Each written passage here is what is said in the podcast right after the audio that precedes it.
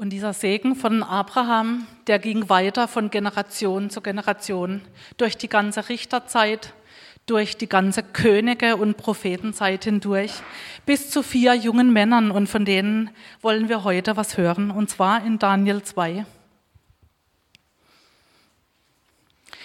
Im zweiten Jahr seiner Regierung hatte Nebukadnezar, das war der König von Babylon, einen Traum, der ihn so beunruhigte, dass es mit seinem Schlaf vorbei war. Da ließ der König die Magier, die Geisterbeschwörer, die Orakelpriester und die Astrologen zu sich rufen. Sie sollten ihm Aufschluss über seinen Traum geben. Als sie sich beim König versammelt hatten, sagte der König zu ihnen, ich habe einen Traum gehabt, der mich sehr beunruhigt. Ich will wissen, was es damit auf sich hat. Das sagten die Astrologen zum König auf Aramäisch. Der König lebe ewig. Möge er seinen Dienern den Traum erzählen, dann wollen wir ihn deuten. Doch der König erwiderte, nein, ich habe unwiderruflich entschieden, dass ihr mir auch den Traum mitteilen müsst, nicht nur seine Deutung. Wenn ihr das nicht tut, lasse ich euch in Stücke hauen und eure Häuser in Schutt und Asche legen. Sagt mir also den Traum und die Deutung dazu. Dann werde ich euch reich beschenken und euch hohe Ehre erweisen. Also los, sagt es mir. Die Berater sagten noch einmal, der König möge seinen Dienern den Traum erzählen, dann werden wir ihn deuten. Da fuhr der König sie an. Ihr macht nur Ausflüchte und wollt Zeit gewinnen. Ihr habt genau verstanden, wie ich die Sache entschieden habe.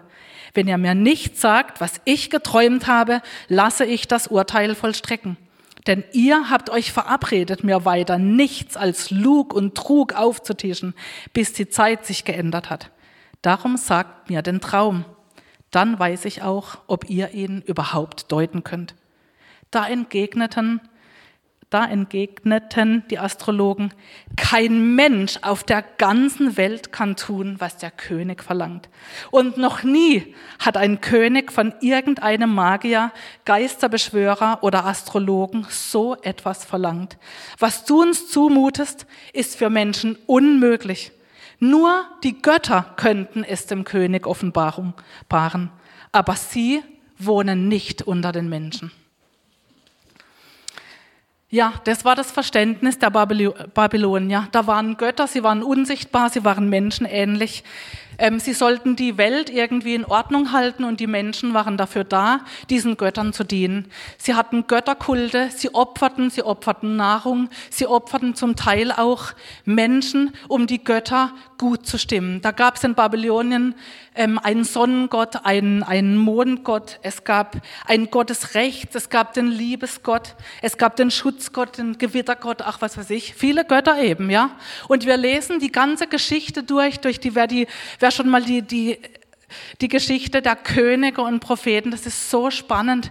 Immer wieder, immer wieder ähm, ähm, bringen die Israeliten dann doch wieder Opfer diesen fremden Göttern und Gott bringt sie, will sie wieder auf die Spur bringen und sagt, und sagt ich bin der lebendige Gott. Kehrt um von diesen töten, toten Göttern. Sie haben Augen und sehen nicht, sie haben Münder und, und reden nicht, sie haben Ohren und hören nicht.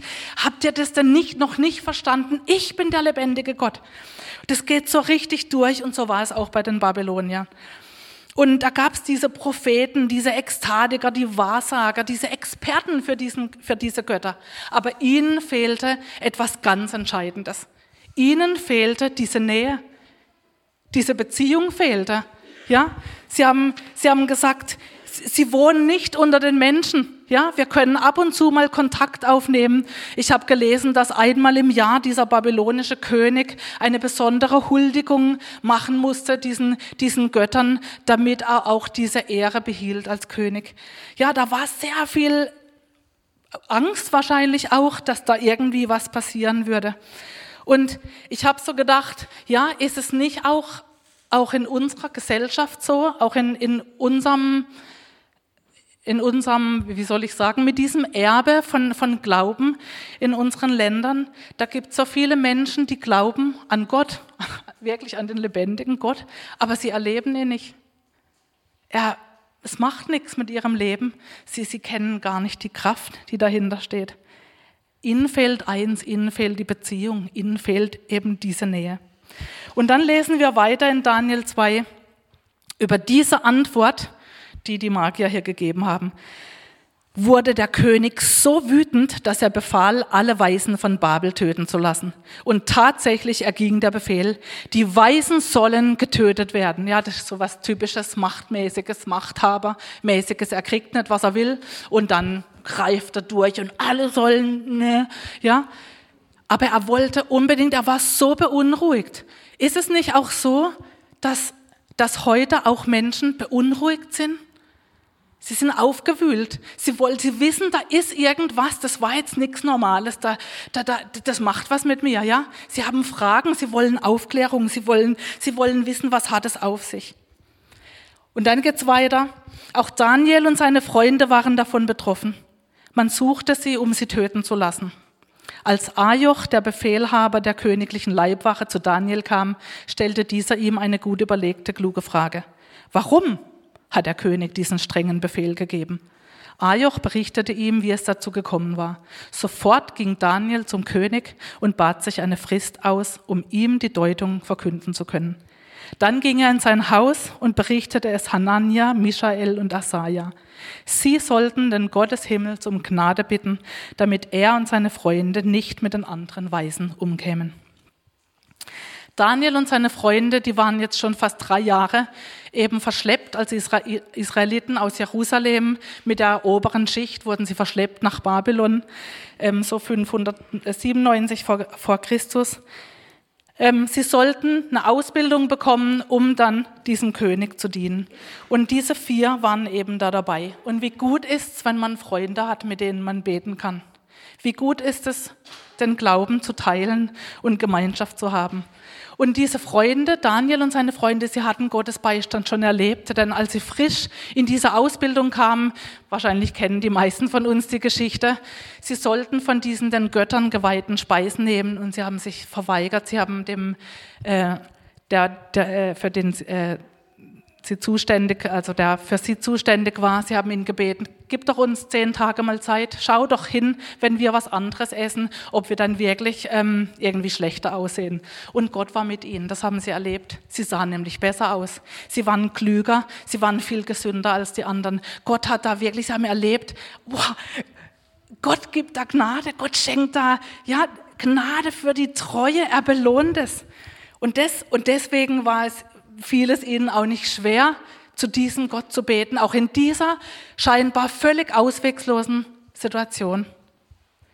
Gott war mit ihnen. Und so erbat Daniel beim König Nebukadnezar diese Frist. Er wusste genau, dass der Gott Israels ganz anders war als diese toten Götter. Er wollte zu seinem Gott rufen, weil er wusste, dass er ihn hört. Denn dieser Gott, er ist nicht fern. Er ist nah. Wir haben es vorher gesungen, Immanuel. Gott ist mit uns. Das ist sein Name. Und da gibt es noch viele Namen. Yahweh Roy, unser Gott ist der Hirte. Ja, ich meine, das ist Beziehung. Ja. Und ich glaube auch, dass diesem Daniel und seine Freunde diese Worte überliefert wurden. Sie waren eben diese Enkel, die immer von den Taten gehört haben die ganze Zeit durch. Sie haben das Wort vielleicht gekannt aus, aus 5. Mose, in dem steht, welchem anderen großen Volk ist sein Gott so nahe, wie der Herr, unser Gott, uns nahe ist, wenn wir zu ihm rufen. Das war drin. Das ging Generation über Generation. Da steht auch, vergesst niemals, was der Herr für euch getan hat. An diese Dinge sollt ihr euch erinnern, solange ihr lebt. Und ihr sollt euren Kindern und Enkel davon erzählen. Auch wir wollen unseren Kindern davon erzählen. Auch wir wollen es Jan und Liam erzählen. Auch sie erzählen es dann den Enkeln. Es geht weiter. Daniel glaubte an diesen Gott Abrahams, Isaaks und Jakobs. Er glaubte an diesen Gott Israels, der sein Volk 40 Jahre durch die Wüste geführt hat. Er glaubte an die Wunder und die, diese ganzen Zeichen, von denen er immer wieder gehört hatte. Vom Roten Meer, ach, von, von so vielem.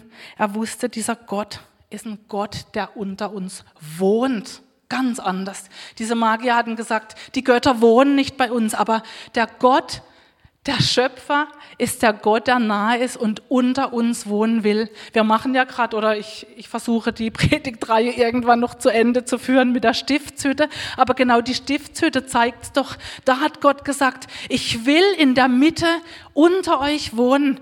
Ihr sollt mein Volk sein, ich will euer Gott sein.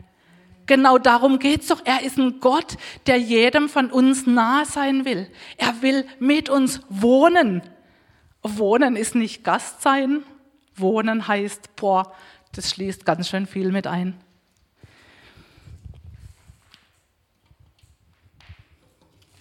Gott wollte von jeher die Gemeinschaft mit den Menschen. Und die Stiftshütte und auch der Tempel später war genau dieser Ort der Begegnung. Wir lesen weiter in Daniel 2. Daraufhin, auf dieses Gebet nämlich, wurde ihm Daniel das Geheimnis in einer nächtlichen Vision enthüllt. Und Daniel rühmte den Gott des Himmels. Das ist das Erste, was er spontan gemacht hat. Er ist nicht zuerst zum König gerannt, er hat zuerst mal, ich glaube, er war geflasht. Ja, er hat gesagt, danke. In alle Ewigkeit soll der Name Gottes gepriesen werden. Ihm gehören Weisheit und Macht. Er bestimmt den Wechsel der Zeiten. Er setzt Könige ab und setzt Könige ein. Er gibt den Weisen ihre Weisheit und den Klugen ihren Verstand. Er offenbart auch das, was tief verborgen ist und weiß, was in der Finsternis wohnt. Doch ihn selbst umstrahlt das Licht. Dich, Gott meiner Väter, rühme ich und lobe ich, denn du hast mir Weisheit und Kraft geschenkt. Und jetzt hast du mich wissen lassen, was wir von dir erwarten. Du hast uns den Traum des Königs enthüllt. Gott erhörte ihn und seine Freunde. Er zeigte ihm den Traum.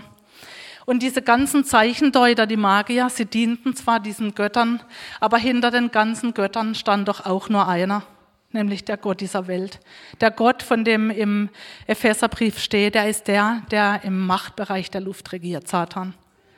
Er ist es doch der, der die Menschen hasst und durch Religionen, durch Kulte die Menschen zerstören will. Er ist es doch, der Freude hat an diesen Opfern, an diesen Menschenopfern. Und er erkennt aber nicht die Gedanken der Menschen. Und deswegen konnten die Zeichendeuter niemals erraten, was das für ein Traum gewesen ist, weil auch der Satan hier beschränkt ist. Er hat nicht die Macht, unsere Gedanken zu lesen, aber Gott. Gott kennt uns durch und durch. Gott ist der Gott, der dich und mich erschaffen hat. In Psalm 139, da steht, ich sitze oder stehe, du weißt es, du kennst meine Gedanken schon von fern. Noch ehe das Wort auf meiner Zunge war, hast du es schon gesehen. Das ist Gott. Er hat uns erschaffen. Er hat, wenn es heißt, alle Tage sind schon in das Buch geschrieben. Ich meine, ja, das, da steige ich aus, so rein ja, kopfmäßig. Wir lesen weiter. Daraufhin ging Daniel zu Ajoch, der den Befehl hatte, die Weisen Babylons zu töten.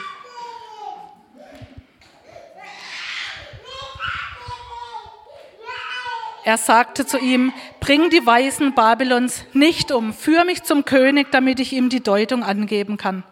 Ajoch brachte ihn sofort zum König und meldete, ich habe unter den Deportierten aus Judäa einen Mann gefunden, der dem König die Deutung seines Trau deines Traumes mitteilen kann. Der König fragte Daniel, der jetzt Belshazzar genannt wurde, kannst du mir wirklich sagen, was ich im Traum gesehen habe und mir mitteilen, was es bedeutet? Daniel begann vor dem König zu sprechen. Das Geheimnis, nach dem der König verlangt, können Magier, Geisterbeschwörer, Orakelpriester und Astrologen dem König nicht verkünden. Aber es gibt einen Gott im Himmel, der das Verborgene enthüllt. Er wollte dir zeigen, König Nebukadnezar, was am Ende der von Gott bestimmten Zeit geschehen wird. Dein Traum, die Schau, die du auf deinem Lager hattest, war folgende. Auf deinem Lager kamen dir, König, Gedanken über das, was zukünftig geschehen wird. Und der, der die Geheimnisse offenbart, hat dich wissen lassen, was geschehen wird. Auch mir ist dieses Geheimnis nicht offenbar gemacht worden, weil ich weiser als alle anderen Menschen wäre, sondern nur, damit der König die Deutung erfährt und die Gedanken seines Herzens erfasst. Das hat mich so berührt, dass der Daniel diesen Ruhm nicht für sich genommen hat, dass er genau wusste, Gott hat es ihm gezeigt. Er hat gar nichts dazu beigetragen. Er kann nur das Sprachrohr sein. Aber er glaubt an diesen großen Gott, der eben die ganzen Träume sieht, die die Menschen haben. Der Traum sagt die Wahrheit, sagt er dann zum König, und seine Deutung ist zuverlässig. Da warf König Nebukadnezar sich vor Daniel nieder, das Gesicht auf den Boden. Er befahl seinen Dienern, ihm Opfer und Weihrauch darzubringen, sagte zu Daniel, Euer Gott ist wirklich ein Gott aller Götter, ein Herr der Könige und ein Offenbarer der Geheimnisse. Denn du hast dieses Geheimnis ja offenbaren können. Und wir sehen eigentlich, dass die ganze Menschheitsgeschichte hindurch die Menschen versuchen, in verschiedenen Weltanschauungen, in Religionen, irgendwelche Götter freundlich zu stimmen. Oder sie versuchen, durch ihr eigenes gutes Leben, durch gute Werke, durch gute Taten, vielleicht, wie sie glauben, im nächsten Leben dann besser dazustehen, bis eben dieses ultimative Superleben erreicht ist. Da gibt es ganz schön viel ähm, Gedankengut. Oder sie glauben an intelligente Philosophien, da ist überhaupt kein Raum für Gott. Ja? Sie sind ihr eigener Herr, sie glauben an sich selbst. Und doch gibt es, das steht fest, es gibt eben nur eine Wahrheit. Und das wird letztendlich, wird es jeder sehen, wenn er gestorben ist. Dann werden die Augen geöffnet. Dann wird jeder sehen, was wirklich Wahrheit ist. Und Wahrheit, weil, weil das ist unabhängig von der menschlichen Auffassung. Aber Jesus, wir glauben an diesen Gott, der von sich selber sagt, ähm, ich bin nicht eine Wahrheit von vielen, sondern ich bin die Wahrheit. Ich bin die Wahrheit, ich bin der Weg, die Wahrheit in das Leben. Niemand kommt zum Vater allein durch mich. Er ist die Wahrheit. Und in Kolosser 2 steht, lasst euch nicht durch irgendwelche Gedankengebäude und hochtrabenden Unsinn verwirren, die nicht von Christus kommen. Sie beruhen nur auf menschlichem Denken und entspringen den bösen Mächten dieser Welt. Und wenn ich mich so umhöre oder im Internet schaue, da gibt es ganz schön viel Schrott ja, in diese Richtung. Es gibt so viele hohe Meinungen und alles ohne Gott. Und Gott sagt aber, in Jesus. Ich bin als Licht in die Welt gekommen, damit jeder, der an mich glaubt, nicht in dieser Finsternis bleibt. Wir haben heute auch schon gehört über dieses Licht, das die Finsternis erhält, diesen Jesus. Und Gott wollte sich schon durch die ganze Geschichte hindurch, er wollte an seinem Volk Israel zeigen, wie gnädig er ist, wie lebendig er ist, wie es sich lohnt, diesem Gott zu glauben. Und so hat er sich auch diesem mächtigen Herrscher Nebukadnezar geoffenbart. Und dieser Bekannte, wir haben es gerade gelesen, ganz am Ende, euer Gott ist wirklich der Gott aller Götter. Und so wirkt Gott auch heute noch. In der Offenbarung, das, das begeistert mich immer wieder, wenn ich das lese, heißt es aus jedem Stamm, aus jeder Nation, aus jeder Sprache, aus jedem Volk hat er sich, wird er sich ein Lob bereiten.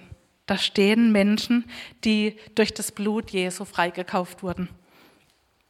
Da ist eben nicht nur sein Volk Israel, da sind, da sind ganze Nationen, sonst wären wir heute nicht hier.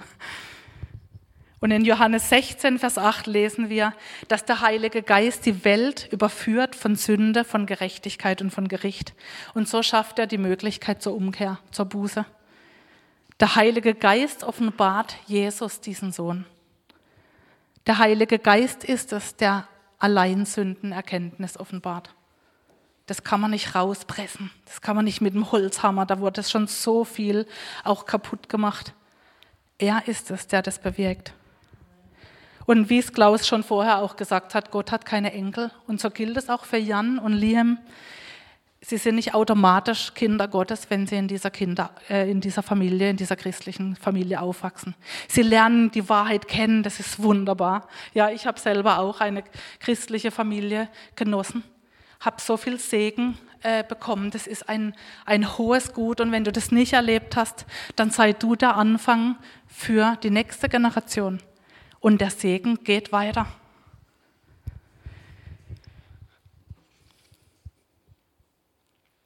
Im Epheserbrief steht eine wunderbare Wahrheit über die Gläubigen, die zu Christus gehören, nämlich, dass wir durch den Glauben an Jesus Christus in Gottes Liebe eingewurzelt und gegründet sind.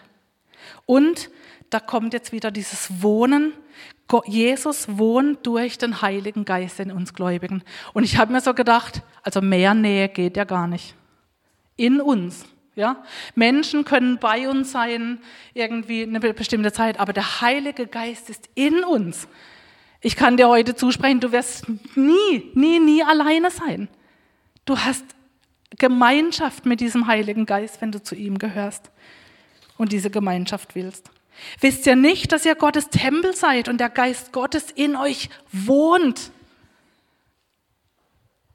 Er, wohnt nicht im Kommen und Gehen, er soll wohnen, er will wohnen, er will bei dir wohnen. Gott in uns bedeutet, dass Gott selbst durch den Heiligen Geist mit seiner Salbung, mit seiner Kraft in uns ist. Da ist keine Anstrengung, oh, ich, ich muss jetzt das leisten und das leisten, sondern wir strecken uns unser Herz hin und sagen, danke, dass du in mir wohnst. Mach du dein Werk. Ich, bin, ich, ich will diese Gemeinschaft auch. Ich gebe eine Antwort.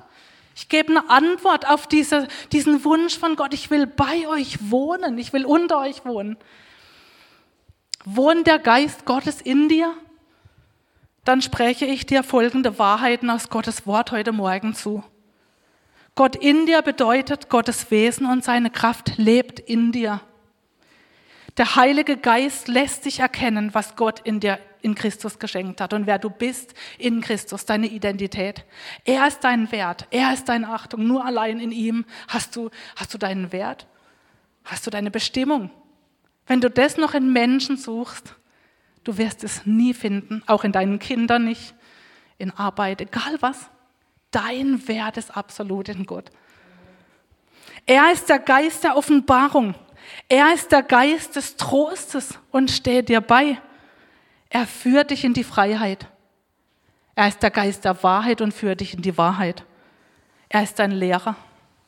Er bewirkt in dir, dass du so leben kannst, wie es Gott gefällt. Er hilft dir, Dinge zu beurteilen. Er vertritt dich im Gebet. Er lässt dich Gottes Liebe erfahren. Und erfahren meint, du erfährst es. Es geht nicht an dir vorbei. Du erlebst es. Und so können wir auch wie David in Psalm 73, Vers 28 sagen, doch mir tut Gottes Nähe gut. Ich fand meine Zuflucht bei Yahweh, dem Herrn. Nun will ich erzählen von all deinem Tun. Vater im Himmel, und ich, dafür danke ich dir. Ich danke dir für deine ganze Geschichte mit uns Menschen. Ich danke dir, dass du es warst, der zu uns gekommen ist, dass du uns zuerst geliebt hast, noch bevor wir überhaupt auf den Gedanken gekommen sind, da gibt es einen Gott. Ich danke dir, dass du ein Gott bist, der nah ist, der in uns wohnt. Das ist so ich bete, dass wir das mehr und mehr wirklich begreifen. Das ist der, die gleiche Kraft, die Jesus auch von den Toten auferweckt hat. Herr, ich bete wirklich um Erkenntnis, um geöffnete Augen des Herzens, so wie es auch der Paulus gebetet hat. Und ich bete jetzt einfach auch für alle die, die das noch nicht erlebt haben hier in unserer Mitte. Ich bete, dass sie, dass sie ergriffen werden von, von diesem Ruf. Und du bist der Gott, der auch in deinem Wort, wo es steht, du stehst vor der Tür und klopfst an und, und der, der, der die Tür öffnet für dich, da kommst du rein und hast Gemeinschaft mit ihm. Und dafür danke ich dir, dass bis zu unserem letzten Atemzug deine Gnade über unserem Leben steht, dass sie ergreifbar wird, dass sie erlebbar wird. Herr, ich danke dir, dass du gut bist und wir glauben an dich und wir ehren dich, wir loben dich. Ich danke dir, dass du ein Gott bist, der uns segnet und dass, dass wir den Segen weitergeben können bis in die nächste Generation. Halleluja. Amen.